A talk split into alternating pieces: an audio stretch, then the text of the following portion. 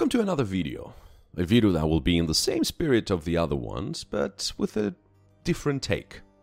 I will use this video to show why published adventures are great for inspiration and why game masters should use them as such. The framework each adventure sets should be molded and bent to fit your own particular style of play. The idea of this video came from a comment of one of my subscribers that wanted to know how I dealt with a high-level political intrigue, so thanks for this idea. This adventure came to mind, and indeed there is some knowledge that it distilled to me as the other ones did.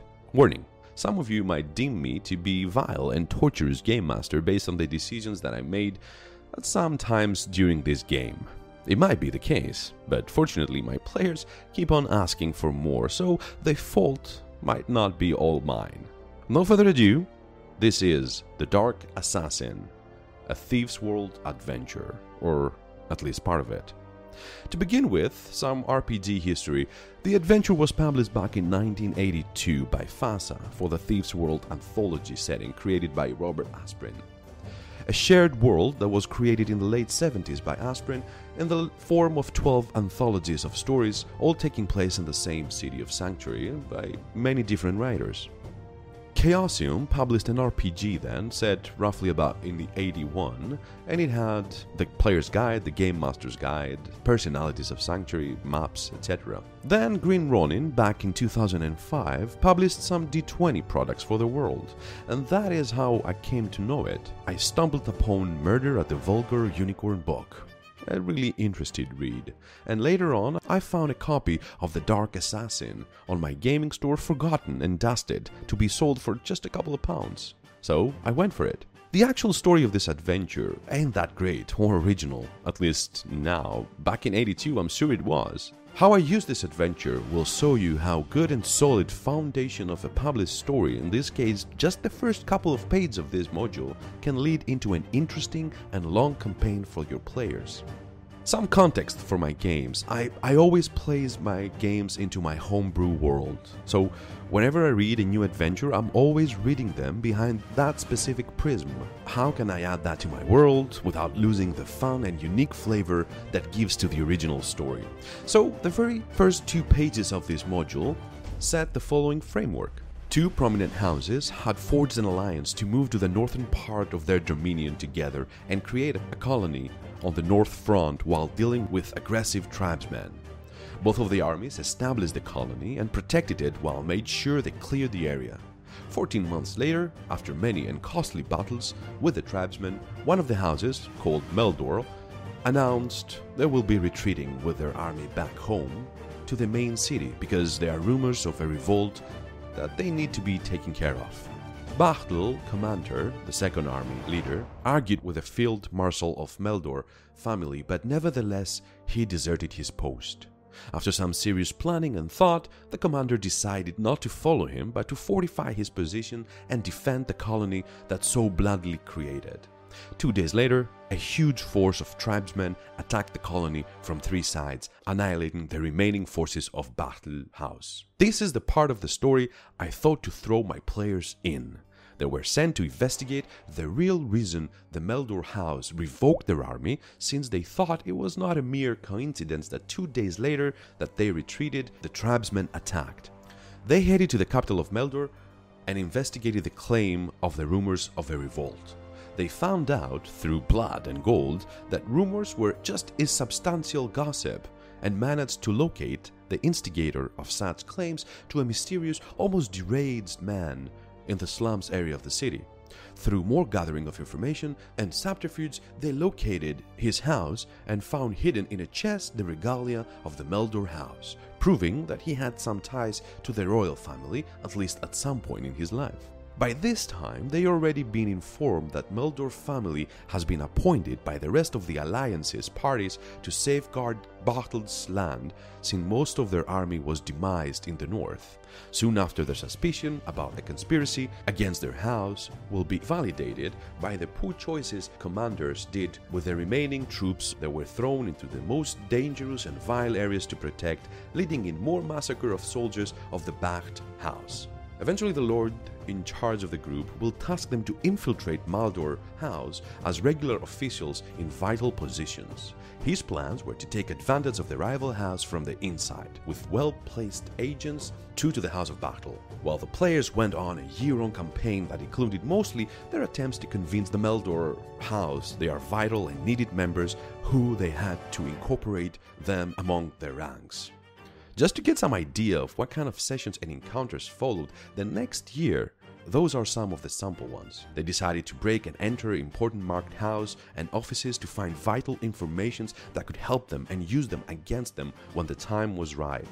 Assassinations of lower level officials to create vacant spots fitting to their skill sets, uh, the most perfect timing, trail important officers to gather as much information about their movements, and eventually scout their meetings with bold moves, such as hiding in places they knew the meetings would take place, to hear and record everything. They staged dangerous scenes with high importance marks being threatened by hostile individuals, interfering the best possible moment and saving the day, and of course, have the gratitude of the saved person forever.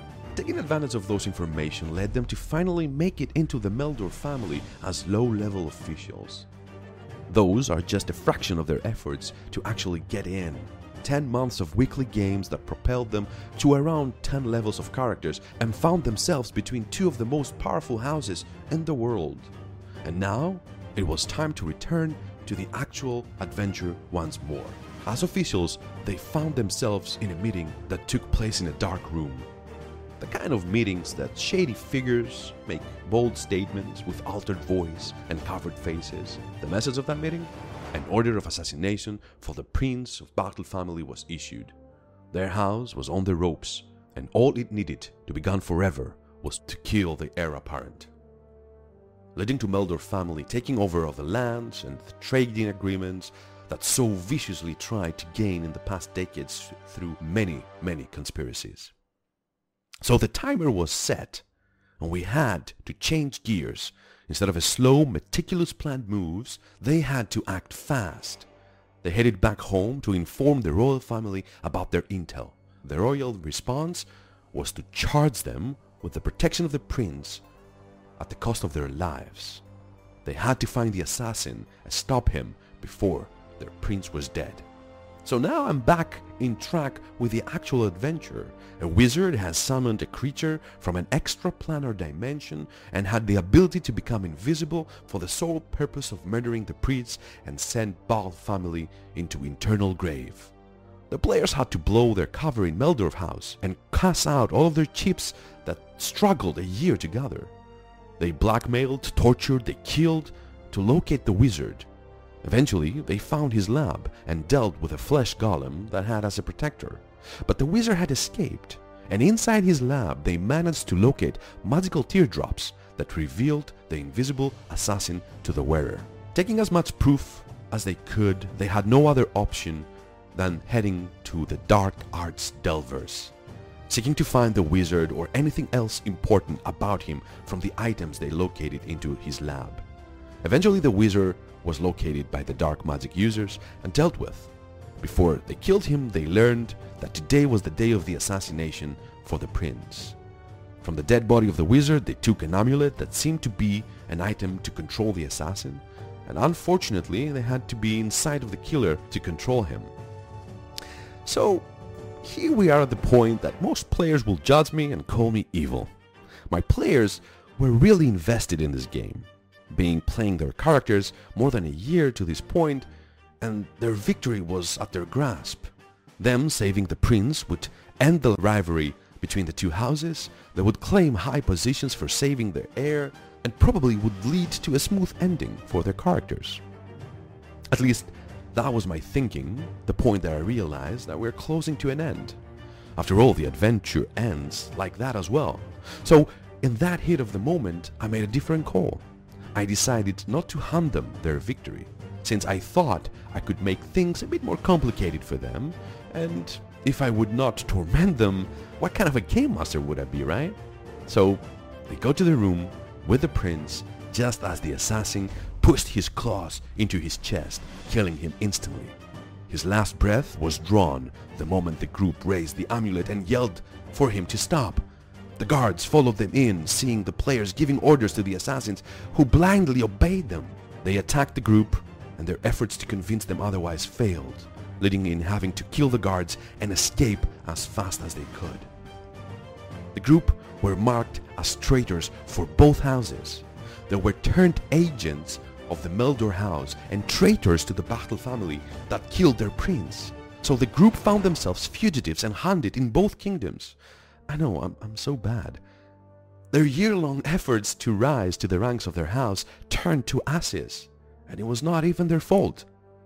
That outcome made us run one of the most amazing plot lines I have ever anticipated when I decided to torment them. They were livid.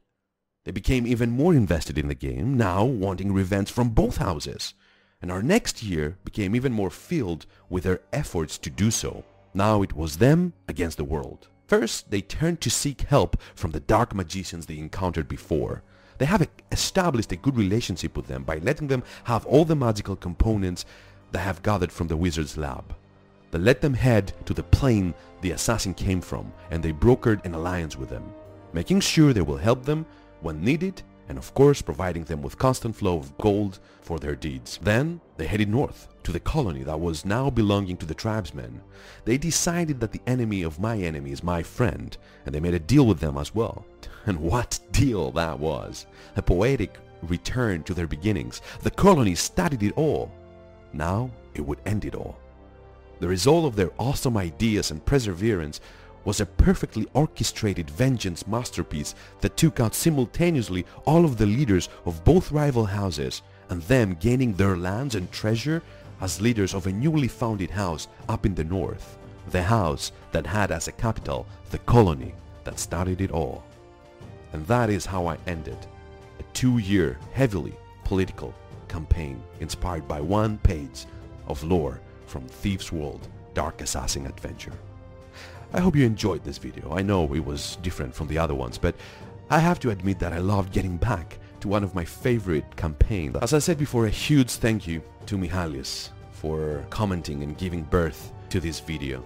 Please leave more comments like this and don't forget to subscribe. It really motivates me to put in the work to make these videos.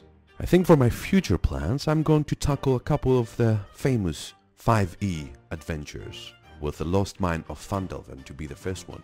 Thank you for being here. This was the RPG Lore Master, welcome to my table.